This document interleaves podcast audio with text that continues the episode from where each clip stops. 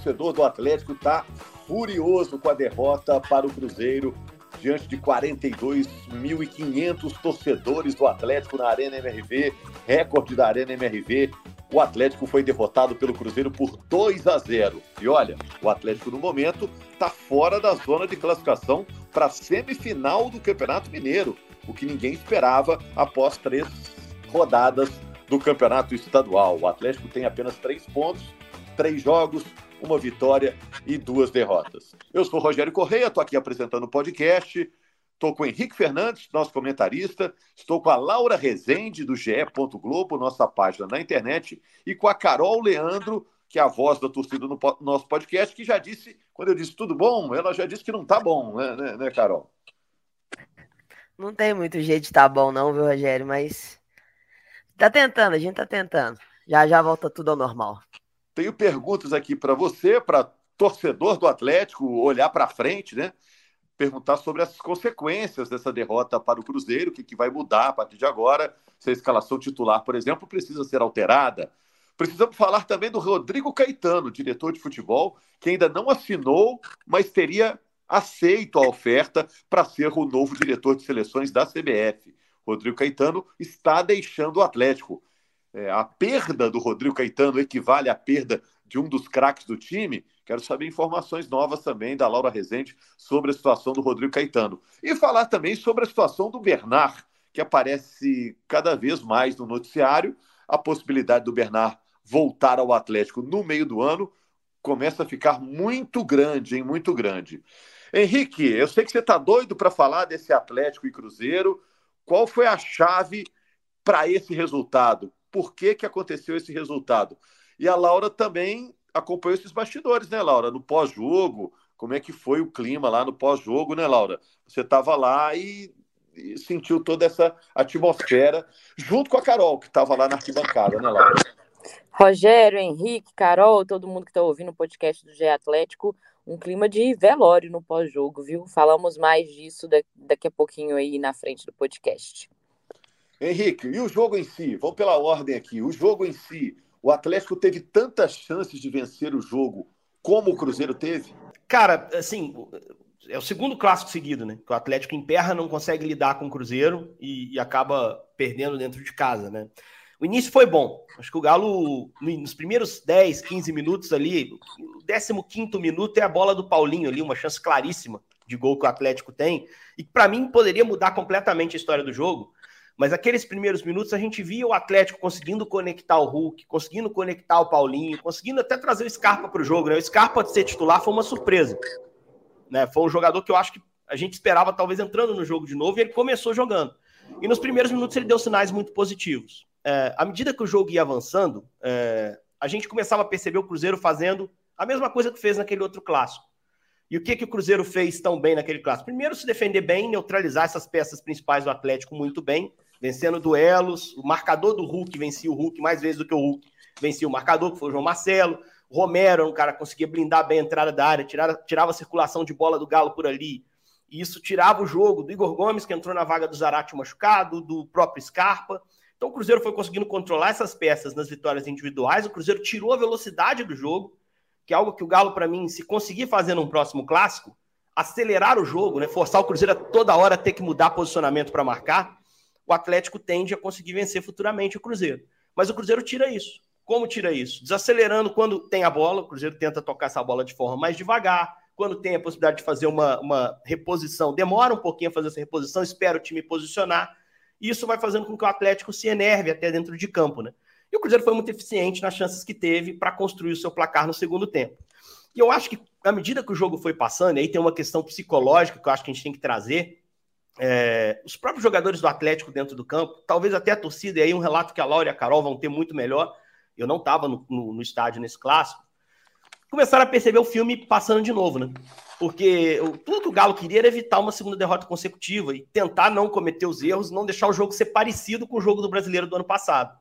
Mas o jogo, à medida que avançava, ia se tornando cada vez mais parecido. Então eu acho que psicologicamente a gente sentiu um Atlético também cometendo mais erros que o normal, mais enervado que o normal, às vezes até subindo um pouquinho o tom nas entradas, nas divididas, igualando essa questão física, ou tentando igualar de alguma forma. E isso, acho que psicologicamente criou um bloqueio nas principais peças do Atlético e por isso o resultado saiu, o jogo saiu completamente da mão no segundo tempo. Você pega os primeiros 20 minutos do segundo tempo, o Cruzeiro joga melhor que o Atlético. E eu fui para o intervalo, depois de ter assistido um primeiro tempo não muito bom, falando: não, o Atlético vai achar um caminho no segundo tempo e vai ganhar esse jogo. Porque tem muito mais qualidade técnica, a coisa vai acontecer.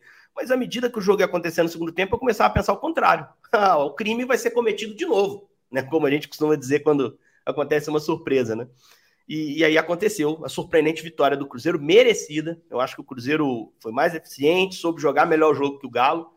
E é isso que preocupa tanto, né? É, é por isso que você escuta alguns jogadores do Atlético saindo irritados com a atuação do time, porque realmente o time não mereceu algo melhor desse jogo. E, é, e à medida que vai passando o tempo, sem você conseguir vencer o seu rival na sua casa, esse bloqueio vai se tornando cada vez maior. Né? É uma questão psicológica também que eu acho que se desenha, porque o Cruzeiro consegue levar o jogo da maneira que quer. Mas assim, não dá para se desesperar com o que aconteceu. Acho que é um, é um resultado contornável.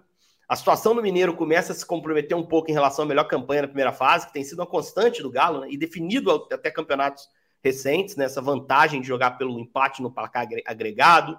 A possibilidade de uma primeira final, uma primeira taça na Arena MRV cai um pouco, né? Porque o time talvez não seja o primeiro da fase de grupos. Mas assim, é... preocupa, o torcedor tem que ficar chateado com essa questão dos clássicos, porque o Galo tá perdendo boas chances tendo um time melhor que o do Cruzeiro, né? E isso, isso frustra demais quando acontece. Chamou muita atenção o depoimento do Arana no pós-jogo, né? É, o Felipão deu até uma esquivada ali na hora da coletiva de falar sobre Isso. o depoimento do Arana, né? Cobrando do próprio time, né? É, e o Arana que acaba participando dos dois gols do Cruzeiro, né? Primeiro... Falha nos dois. Eu não acho que falha, Laurinha. Vou ser muito sincero, assim, no primeiro, ele tá ali acompanhando, não dá tempo de voltar. Eu acho que ali a defesa que tem que ter a leitura que se tem um companheiro que acompanhou um deslocamento até a linha de fundo, esse cara não vai sair a tempo. E esse cara vai habilitar todo mundo. Então, se essa bola voltar rápida para a área, eu tenho que estar colado no cara do Cruzeiro para afastar. Eu não posso deixar ele nas minhas costas para o impedimento marcar ele, né? A ideia da defesa do Atlético era o Ivaldo cabeceia, mas impedido o gol anulado. Só que não tinha como, o Arana não deu tempo de voltar, não daria mesmo. Acho que ele não, não teria como voltar. Ali é uma leitura defensiva mais coletiva. No segundo é, gol, acho que sim. Acho que o Arana não consegue chegar com a mesma energia na bola. O João Pedro ganha, também mais descansado, mais jovem, né? Isso dá uma vantagem para ele. E o Arana não matar a jogada. Ali o Arana tinha que ter ido, como diz no linguajar, bola ou búlica, né? Ou você pega a bola ou você mata a jogada. Ah, vai tomar cartão. Azar se tomar cartão. O cara vai lá dentro do gol se ele ganhar. Né? Então acho que o Arana responde rápido na disputa do rebote, mas ele não chega com a energia que precisava para ou chegar na bola primeiro que o menino, ou matar a jogada imediatamente, né? com um puxão de camisa, enfim. E ali sim, o Arana vende o Otávio e o Otávio ali já tá ferrado, né? Não tem o que fazer, né? Ele vai acompanhar, ele dá um passo para trás para ver se o João Pedro hesita, adianta demais a bola. E quando ele prepara o corpo para se colocar à frente do João e forçar o João a tomar uma decisão, quando ele põe o peso no, na perna de trás, acho que o João percebe, o atacante do Cruzeiro, ele dá o tapa na frente. Aí até o Otávio girar para chegar nele, não chega porque o menino é muito rápido também. E aí, eficiência. Aí você está enfrentando um adversário. Mérito, mérito do João Pedro também. Mérito do João também, né, Laura? Não dá para você também ficar. Mas ali o Arana podia ter matado a jogada. O primeiro lance, eu acho que a falha é mais coletiva, assim. Acho que tinha que ter o pessoal percebido o Arana fora do campo e que não ia ter impedimento na jogada, né? E, e dividir a bola com o Zé Ivaldo. E, do, e, e só um relato aqui do campo. É, na hora que a gente vê o lance, é, eu não tinha certeza se o Arana dava condição ou não. E pelo Zé Ivaldo estar tá tão à frente, para mim estava impedido. É, eu também. Não, também não consegui decifrar ali na hora. É, na verdade, o Arana sai do campo, né? E quando tem que voltar, ele é, não consegue voltar a tempo, né? Saiu na disputa de bola, quando tem que voltar, não volta a tempo, deixou o Zé Ivaldo em condição. Agora eu quero o depoimento da Carol, que esteve nesse clássico, mais um clássico entre Atlético e Cruzeiro na Arena MRV. Fala também de toda a atmosfera, como é que foi o seu dia lá, 42.500 torcedores. É, relata para gente é, como foi vivenciar esse clássico de torcida única, né, que é uma, uma novidade. Né? Agora não tem nem os 10% para a torcida rival. Conta para gente aí, Carol, por favor. Rogério, a questão da torcida única, eu sigo com a opinião que eu tinha semana passada, mesmo após a derrota do Galo, eu acho um passo atrás. É... Você achou pior para assistir o jogo? Eu acho pior no, no, quesito rivalidade. Eu acho que ter a outra torcida faz parte da, da rivalidade, da cultura do Clássico Mineiro. Mas o torcedor do Galo tentou fazer sua parte. O início do jogo foi uma festa linda, mosaico, muito barulho, torcida empurrando. E não à toa o início do Galo foi, foi muito bom, assim, sabe? Essa energia estava boa ali. A contusão do Zarate é uma coisa que me preocupa muito, assim, porque é, é a real grande problema do, do Zarate, sabe? A única coisa que se pode falar negativo do Zarate é esse, é, machu, o fato de machucar demais. Então, quando ele sai, eu acho que tem um impacto, né? Pela qualidade dele, tem um impacto no time. O Galo perde uma oportunidade com o Paulinho, que podia mudar o jogo. Ah, mas foi uma grande defesa do Rafael. Cara, a gente está falando do artilheiro do, do último Campeonato Brasileiro. Ele tinha recurso para fazer aquele gol. Tinha o Edenilson entrando na segunda, no segundo pau sozinho. Não foi a melhor tomada de decisão, mas são coisas que acontecem, sabe? O Galo o Galo perdeu esse, esse jogo para mim na parte emocional. Depois que perde esse gol, depois que o Zarate de... machuca na sequência. É, Zarate machuca, perde o gol, já aí já começa a ficar mais complicado e aí vai o emocional do Galo lá embaixo e o Galo começa a rodar a bola, não consegue achar mais os caminhos para o gol. O Cruzeiro estava na dele, né? Foi para fazer isso, estava fazendo. A torcida foi tentando, foi tentando, foi tentando. Porém, o time, o time do Galo parou de passar a resposta do campo para a arquibancada.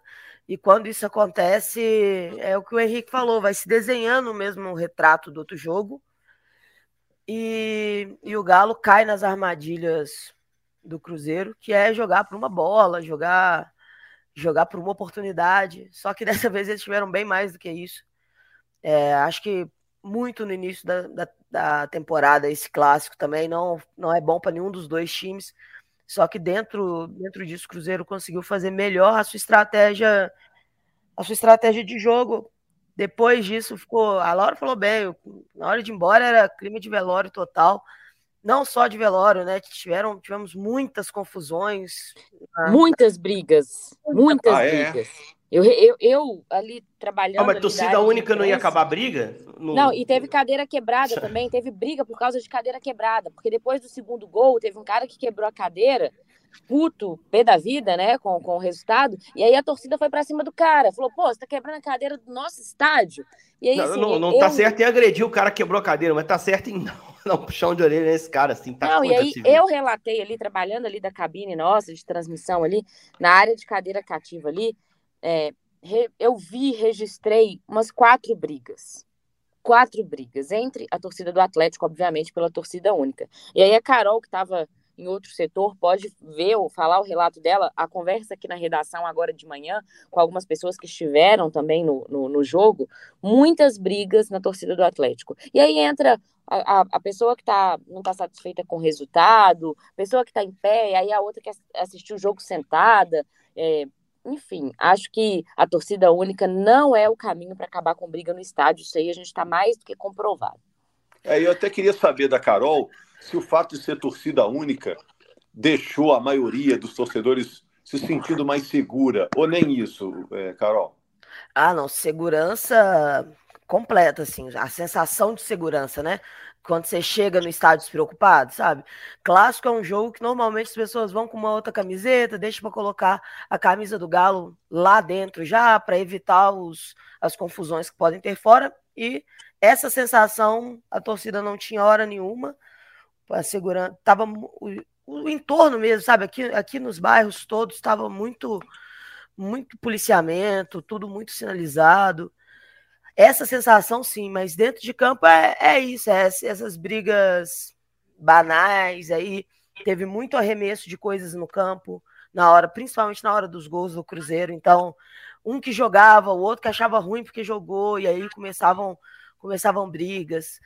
E briga por causa de qualquer motivo, assim, acaba virando, porque ali no ponto já estava todo mundo muito irritado com a situação, o que não, não justifica que aconteça, porque o prejudicado pode, pode ser nós, podemos ser nós mesmos, tanto comando de campo, perda de torcida. Lembrando que o Galo vendeu Sensor Ticket para o ano, então perder mando de campo é um problema comercial ainda para o Galo para rever esses ingressos. Então é hora de é hora de ter tranquilidade também, sabe? Não tinha ninguém saindo do estádio feliz sábado na arquibancada. Mas cada um tem que lamber as suas próprias feridas e, e é só os jogadores do Galo, Rogério, passa pra gente a sensação de que, cara, não precisava dessa confusão toda, porque teve muito bate-boca também dos jogadores respondendo, torcida que tava xingando. Gente, é só uma terceira rodada de Mineiro. É, isso, para mim, é um sinalizador daquilo que eu falei semana passada e que aparentemente o elenco do Galo não entende. Um clássico nunca vai ser só mais um jogo. Ele é maior do que alguns campeonatos. Assim, o clássico em si é um campeonato à parte durante o ano. E o Galo parece que não entende isso. Começa o jogo sabendo da atmosfera que tem, mas depois não tem não mostra pra gente que vai ganhar aquele jogo a qualquer custo. Não vai correr o dobro se precisar, vai tentar daquilo que tem, que é a qualidade, ser superior ao adversário. Mas se tem um jogo que você ser melhor não te garante nada, é o clássico. E o lance é, é muito engraçado como vai a, a, visão da gente vai mudando assim, né? Sábado saí do estádio assim, com toda a certeza do planeta, que o Otávio não fez uma falta no meio de campo na hora que ele deveria fazer. E aí, quando eu fui ver, eu caí nessa bobagem, né, de ver o jogo inteiro depois de novo na, na reprise, eu vi que quem optou por não fazer essa falta foi o Arana, que é um dos únicos caras que eu acho que sente de verdade o que é jogar um clássico. Então, até isso eu acho que é muito distorcido quando você está no calor da emoção dentro do estádio. A percepção que a gente tem é, é muito diferente mas uma coisa que não, não muda nada, se eu consigo ter a percepção clara ou não, é que eu acho inaceitável um time do Galo que parece não saber jogar clássico. E esse time parece assim. A disparidade do, técnica dos dois times é bem grande para a gente ver dois clássicos na nossa casa e o Galo não ter feito um gol. Assim, para mim não justifica. Mas o que me intriga ali, Carol, é que, poxa, todo mundo ali já ganhou esse clássico, quase. Quem que não, nunca ganhou do Cruzeiro ali? O Scarpa foi o primeiro jogo dele. Tem, acho que basicamente o time todo já ganhou. Lá em Uberlândia estava quase todo mundo, né? E ganhou de 1 a 0.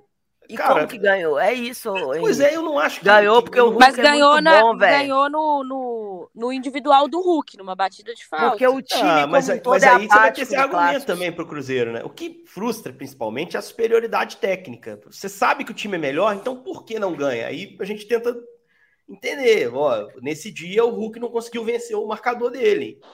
Eu acho que faltou parte técnica para o time do Atlético, sim, nesse jogo. Principalmente no início do segundo tempo ali. Não podia ter baixado o bloco como baixou. Até acho que o Filipão tentou alguma coisa ali, né? O Cruzeiro está trabalhando a bola. Vamos baixar então, vamos esticar essa bola para o Paulinho, igual a gente ganhou um monte de gente no ano passado. Mas não achava essa longa também, né? Então, assim, foi perdendo o controle do jogo. Talvez por uma estratégia mal executada, enfim. E aí entra a ansiedade da pressão aí é que de tá. ter que ganhar. Esse é o ponto. Esse é o ponto. Eu acho que pontualmente esse grupo de jogadores tem um bloqueio, a necessidade de dar uma resposta ao torcedor porque está jogando em casa contra um rival inferior. Eles planejam tudo, eles com certeza semana falaram a gente não pode deixar faltar vontade. Esses caras vão tentar igualar na pancada. Nós temos que dar também, nós temos que estar tá correndo tanto quanto os caras.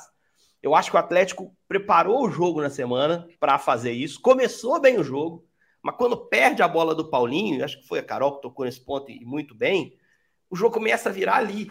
Né? E aí começa a entrar uma questão psicológica, de confiança, de, poxa, não adianta eu tentar, porque eu não estou conseguindo acertar, tá acontecendo de novo o que aconteceu naquele jogo, pô, já estamos na roda de novo nesse início do segundo tempo, com dificuldade de roubar e fazer o nosso jogo. E o torcedor começa a sentir isso também na arquibancada. Poxa vida, de novo, cara, não é possível que a gente vai conseguir ganhar esses caras aqui. Nosso time é melhor, claro que é melhor sabe? Então acho que começa a entrar um bloqueio psicológico. Ô, Henrique, mas, mas você não correm. acha que esse time é muito cascudo para isso? Assim, sinceramente, eu acho que é óbvio que o clássico não ser um jogo normal vai te colocar em situações diferentes psicologicamente. É. Mas esse time é cascudo para sentir menos isso, sabe? Não é Oh, o Cruzeiro colocou Sabe um qual cara outro, que fez um outro... o segundo gol, é o moleque. No Galo, você não vai colocar nunca um moleque na, no desse. Tanto porque o time do Galo é muito bom, então ficou mais difícil de subir, mas também porque, é. Porque o time do Galo, o, a, a escolha né, do Galo, de modo geral, parece não passar por esses caras. Vai entrar o Kardec, mas não vai entrar o Isaac. E eu acho que é muito da parte psicológica também.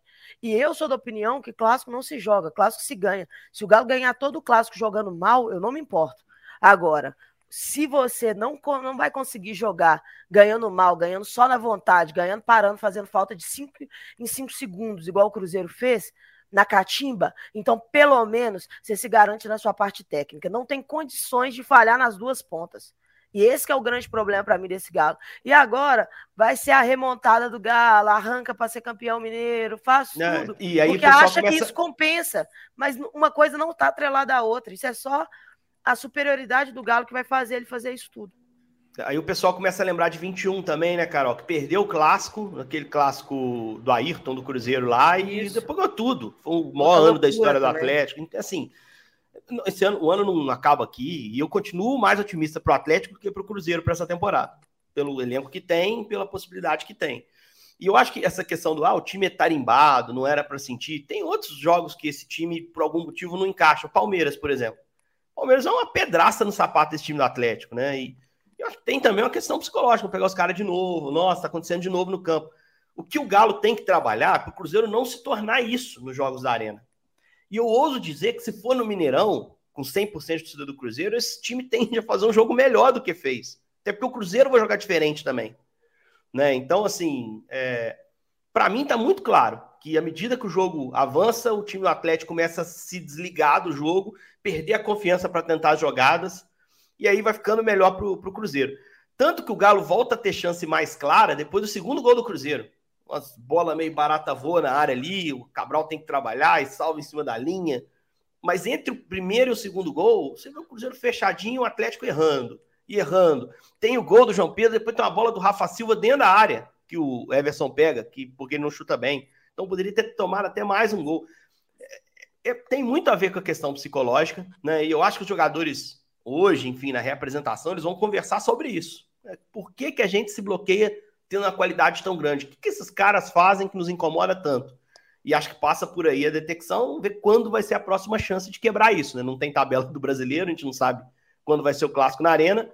E o Galo se coloca numa posição aí que provavelmente não vai fazer uma final do Mineiro com jogo de ida. É, é, hoje, por exemplo, se pegasse Cruzeiro ou América na final do Mineiro, o jogo de volta não seria na arena. Né?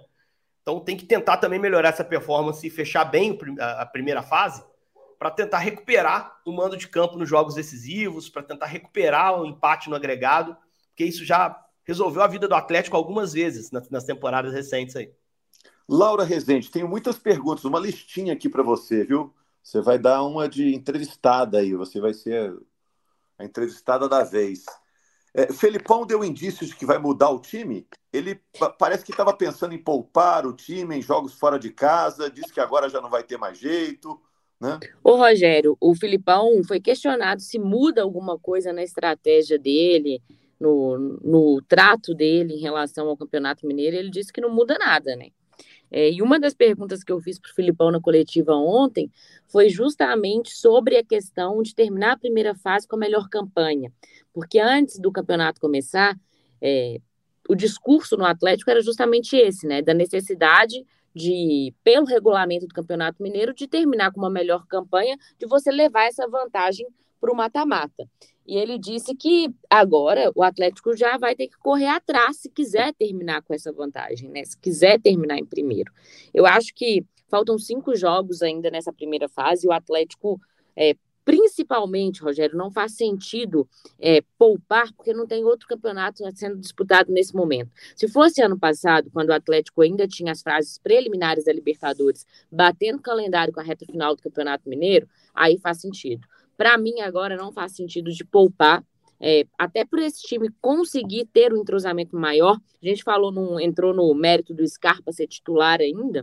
O Scarpa foi titular como uma grande surpresa. Eu achei que ele começaria no banco, mas no segundo tempo, o Scarpa estava morto, o Scarpa estava muito cansado e claramente ainda falta um entrosamento com, com o grupo. Errava alguns passes ali que não é do Scarpa errar. Então eu acho que vai sim manter esse time e dar rodagem nesse time nessa, nessa primeira fase para chegar no mata-mata com um time mais entrosado, mais encaixado. E, e, tem que ganhar os jogos também, né? A gente tá tem aqui, ah, pô, o Galo não vai ficar fora da semifinal. Ele não vai, né? Eu acho que não vai ficar não, fora da semifinal. Tem uma coisa que pro Atlético pode ser bom também. Atlético é, faz a maioria dos seus jogos em Belo Horizonte, não tem viagem. Não Na tem verdade, mais. Tem, tem, a, tem a, do, Brasília, do, de Brasília, né? É, mas Contra Brasília o... não chega a ser um problema, né? Porque é uma viagem logística Contra tranquila. Exato. Isso, e não vai pegar tranquila. um gramado ruim, como foi na primeira fase, enfim. Nós esperamos que não, né? Tem tido shows é. lá no Mané Garrincha lá, o campo também não é tão bento assim, não. Mas o esse jogo aí contra o Atlético é o mais difícil que o Galo tem até o fim da primeira fase. Claro, excluindo o clássico contra o América, os clássicos, para mim, eles não estão mesma, na mesma caixinha. Né? Então, assim, é, é um jogo chatinho esse jogo de quinta aí. Bem Viaja chatinho. na quarta já. O Atlético se reapresentou hoje de manhã, está treinando, treinando nessa segunda de manhã. Treina terça, treina quarta e já viaja. É, e o Atlético está na mesma situação que o Galo. Hoje no grupo C, que é o grupo do América, o Atlético é o terceiro, está sendo eliminado do campeonato. E é o time do interior com o elenco mais interessante. A gente teve a oportunidade, eu e o Rogério, de transmitir o jogo do Atlético contra o Cruzeiro. É um time malandro. técnico é Rodrigo Santana, que trabalhou no Atlético, né? Como auxiliar, como depois treinador principal. Então, assim, é um jogo traiçoeiro. Você vem de uma derrota no clássico, não tem que ficar mexendo muito no time, não. Tentar levar as principais peças. A gente viu que foi a semifinal no ano passado, né? Atlético e Atlético. Clima de guerra lá em São João Del Rei, o pessoal arrumando confusão com o Hulk e ganhando o jogo. O Atlético ganhou do Galo, 1 a 0 naquele jogo. O Galo consegue a recuperação, ganhando de 1 a 0 aqui. E, e só passou por causa dos critérios de desempate, que é algo que o Galo tem que perseguir nessa reta final da primeira fase. Não é reta final ainda, nem chegou uma metade, mas assim, na sequência dessa primeira fase. Hoje a posição do Atlético no Campeonato Mineiro, para classificação, eu acho segura. Mas para título, para ter suas vantagens, nos últimos anos o Galo nunca teve uma posição tão frágil assim, pelo seu desempenho na primeira fase. Na minha conta tinha vitória no clássico contra o Cruzeiro, que era em casa, né? E isso ia compensar o tropeço da primeira rodada contra o Patrocinense. Se tropeça de novo, você começa a não conseguir alcançar mais Cruzeiro e América, para nos confrontos diretos você ter um pouco mais de conforto para jogar. Isso já está na cabeça do Filipão que falou na coletiva. Então esse jogo de quinta, ele ganha um peso. É ele ganha um peso, até dentro do campeonato e principalmente para dar uma resposta para Carol e para a torcida do Atlético. Carol, quero sua resposta também sobre o Rodrigo Caetano, diretor de futebol, que está indo para a CBF ser o novo diretor de seleções. Ele ainda não assinou com a CBF, tem que fazer o acerto dele lá com o Atlético. O impacto da saída do Rodrigo Caetano do Atlético é o mesmo impacto da saída de um craque do time? Não, já nada vem sozinho, ainda vai ter isso do Caetano para resolver essa semana ainda. Provavelmente a CBF já anuncia ele logo mais.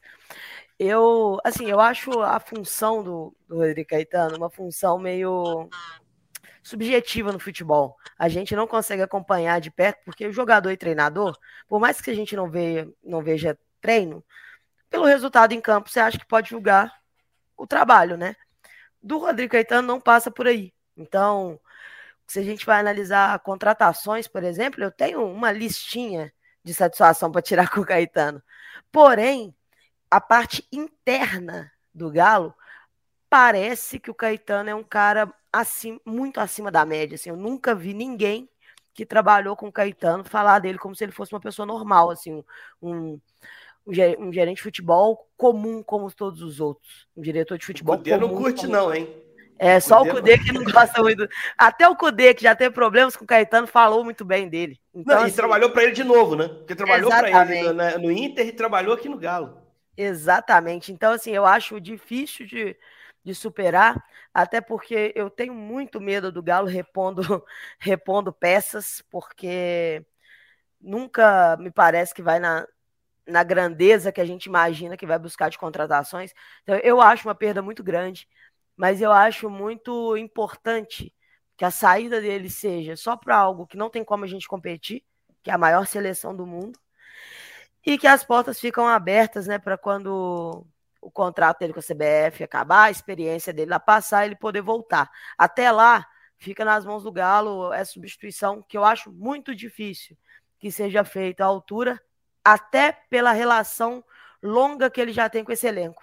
Ele praticamente, com esse elenco quase todo, é de ponta a ponta, desde o início do trabalho dele. Então, ele já conhece muito bem o, o elenco, conhece muito bem a diretoria, consegue fazer esse intermédio muito bem. Então, me preocupa, me preocupa bastante. mas eu sei que nesse fato aí o Galo tava tá de mãos atadas.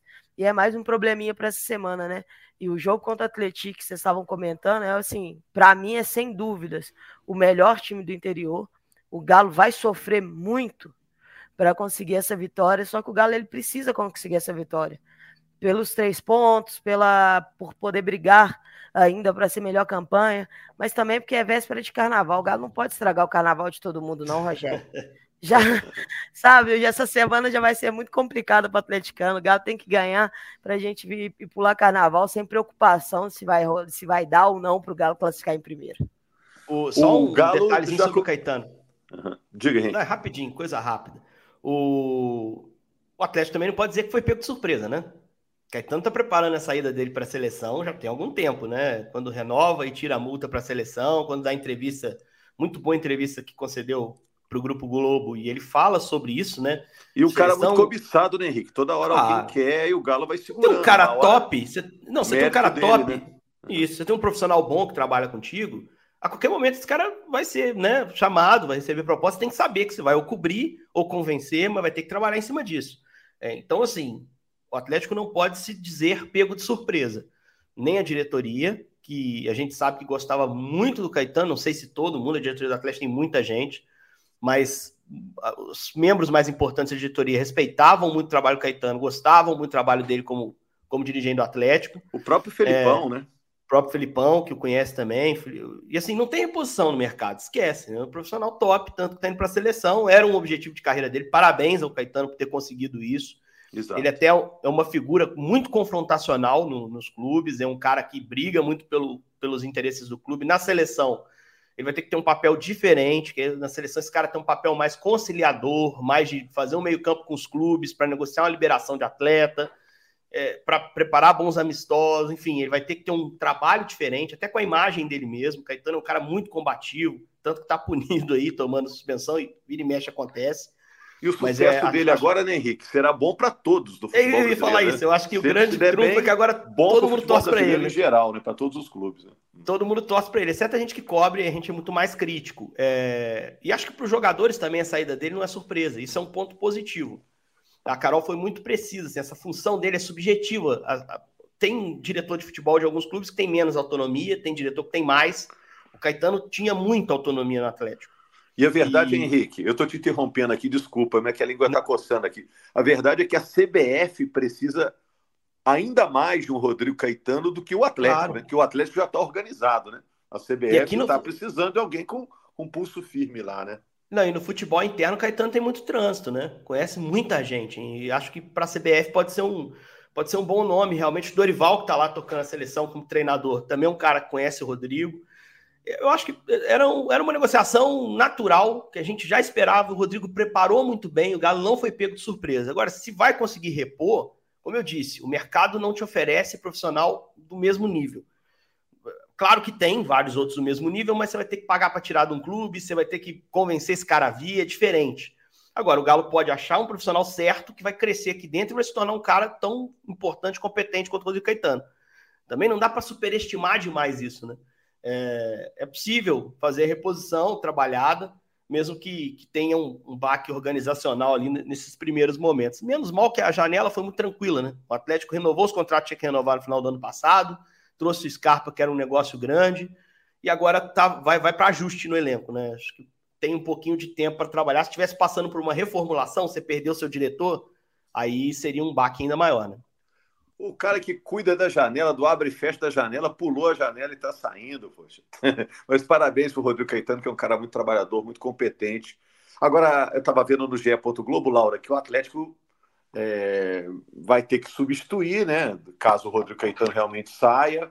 Estão se especulando aí, não por parte do Atlético, mas é, a imprensa especula o Ximenes, né?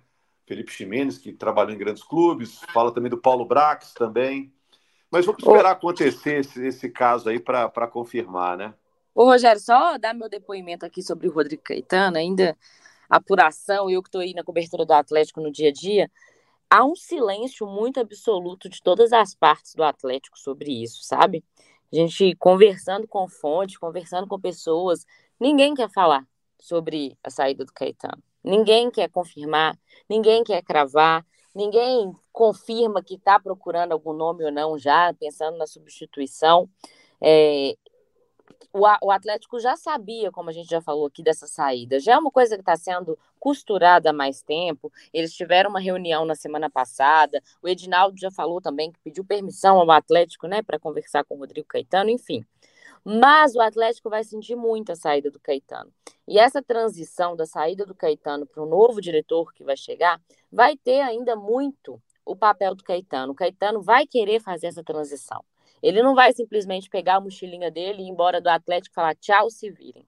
Não, o, Caetano ele vai fazer essa transição de uma forma muito é, tranquila ainda, pelo que a gente apurou. E um dos nomes que é o mais cotado nesse momento é, para substituir o Caetano é o Felipe Ximenes. Inclusive, o Felipe Ximenes assistiu o jogo do Atlético na Arena MRV no sábado. Ele estava lá ah, é, e assistiu também a Supercopa ontem no Mineirão. Já está em Belo Horizonte. né? Já, Já trabalhou no Atlético. Atlético entre 2007 e 2008. Então, esse é Acho é o nome. Vai, vai, pegar um Atlético um pouquinho mais tranquilo para trabalhar agora, é né? Foi logo depois do rebaixamento, quando ele trabalhou. É isso, é, naquela reconstrução. Passou, passou, por Fluminense, Vasco, Flamengo e Santos. É, ô, Laura, e, e ninguém está falando sobre a saída, parece eminente, do Rodrigo Caetano, mas tem muita gente falando sobre a volta do Bernard. Quando o Bernard volta? Ele já está se despedindo lá do time dele, né, do Panathinaikos, na Grécia. Fez gol ontem, né?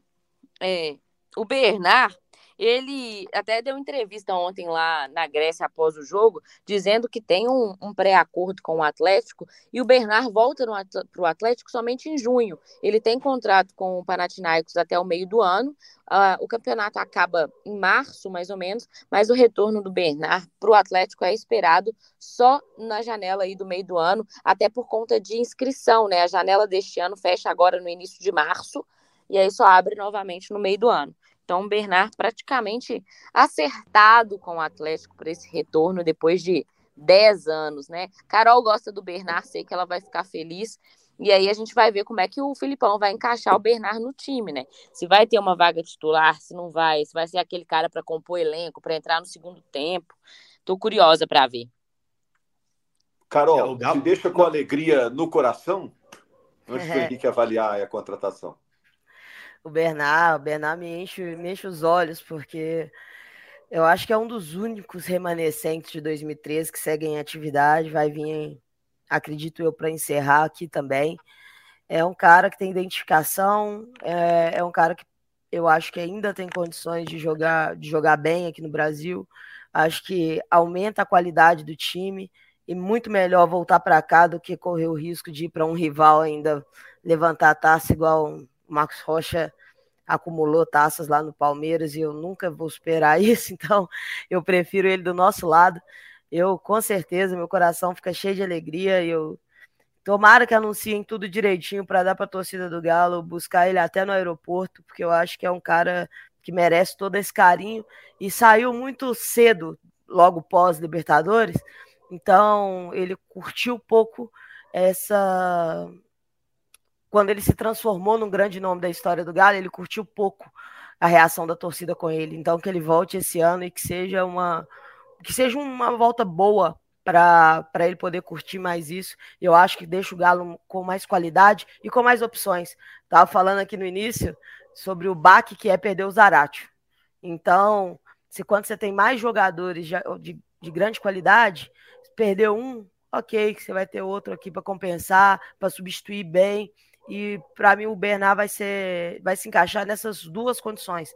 Tanto se ele chegar e conseguir uma vaga de titular, não sei como é que o Filipão pode encaixar o time dessa forma, mas também para ser uma sombra pesada e fazer com que quem esteja jogando jogue melhor ou ele mesmo pegar a vaga de alguém e a gente deixar o nosso banco com mais qualidade.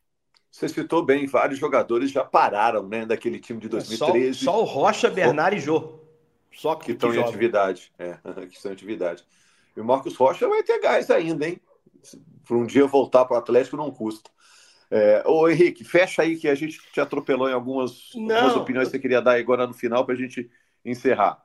Sobre o Bernard, para mim ele vai jogar no Atlético, tá muito claro, né? A gente não tem informação, quem tem informação é Laurinha, que tá apurando muito bem, mas o Faro, né? O que tá acontecendo é muito claro, já foi elogiado pelo presidente, o dono da SAF, lá, o Rubens Menin, já foi elogiado abertamente pelo Filipão ontem, e o teor da fala do Filipão anteontem, né? Sábado, na entrevista coletiva, o teor da fala do Filipão mostra que o Bernard, ele cita, Bernard voltar é voltar para casa, é uma escolha que ele tem que fazer com a família e tal mas que é uma escolha feita pela, pela a sensação que a fala do Filipão me trouxe. Não sei se a Laura teve a mesma leitura. É, ele escolheu vir. Ele escolheu vir porque ele ama o Atlético. Isso eu posso falar sem problema nenhum, porque trabalhei no Atlético na época que o Bernard surgiu como setorista do clube pela Rádio Globo. Estava em todos os jogos, todas as viagens, tive bons episódios, episódios não tão bons com o Bernard, que era um talento emergente, uma ótima pessoa. É... E o carinho dele pelo Atlético é inquestionável é muito, muito sincero. Ele saiu com o coração partido. Ele queria muito ter ido ao Mundial naquela época. É, ele quase saiu em dezembro de 2012. Quase saiu. Tinha uma proposta do Milan na época, bem quente. E é, ele acreditou muito no projeto do time vice-campeão brasileiro, né? Acreditava que o time poderia ganhar coisas importantes em 13 e ganhou efetivamente, com o trabalho dele sendo crucial. Então, assim, é um cara que, que volta com um componente passional também nessa, nessa história toda, né? E a Carol bem disse: se o Atlético uh, esnoba o Bernard, primeiro que rompe essa história maravilhosa, né? E depois que abre a brecha para ele ser contratado. O Filipão falou: ele tá bem na Grécia. Pelo que ele tá jogando, ele arrumaria contrato na Europa. Mas ele escolheu voltar para casa. Então acho que isso tá pacífico, chega no meio do ano. Espero que encontre o time bem organizado, né? E tem encaixe. Imagina um quarteto com Scarpa, com ele, com Paulinho e Hulk. Eu acho que o desenho mais claro é esse, né? Você puxa o Scarpa para o lado direito, bota o Bernard na ponta esquerda e toca a vida. O Bernard aqui jogou muito bem na direita, né? Mas eu prefiro Scarpa na direita, acho que o Filipão vai entender isso também futuramente. E nem jogou o clássico aberto na direita, acho que vai chegar lá. E, e, aí todos podem fazer essas funções de forma natural. O Filipão que trabalhou com o Bernard na seleção brasileira, né? então conhece também o trabalho dele. Claro, é outro jogador hoje, muito mais experiente, também fisicamente abaixo. Mas eu acho que é uma história que a gente vai se preparar para cobrir no meio do ano aí com, com muito brilho. O próprio fato do Olympiacos, né, do Panathinaikos não liberar o Bernard é, rapidamente, né, mostra a importância que ele tem no time lá, né? É, porque se ele já está acertando com o Atlético, poderia o clube grego propor um acordo com o Atlético, uma grana, enfim, já liberar ele por agora. Mas não liberou, né? Só, só no meio do ano. Eu acho que vale muito a pena e o Galo tinha que investir nele, sem dúvida. Pessoal, então vamos acompanhar o Campeonato Mineiro. A gente está de olho no Atlético. Depois dessa derrota para o Cruzeiro, muita coisa vai mudar dentro de campo, fora de campo. Está começando ainda o Campeonato Mineiro. Restam cinco rodadas para definição dos semifinalistas do estadual e toda a temporada, né? Copa do Brasil, Libertadores, Brasileirão, muita coisa pela frente. Obrigado, então, Laura, Carol, Henrique, obrigado a você, torcedor do Galo, a massa do Galo, que acompanha toda semana o nosso podcast GE Atlético. Agradecendo também ao Bruno Mesquita pela edição. Até a próxima, gente! Pela última vez! Deu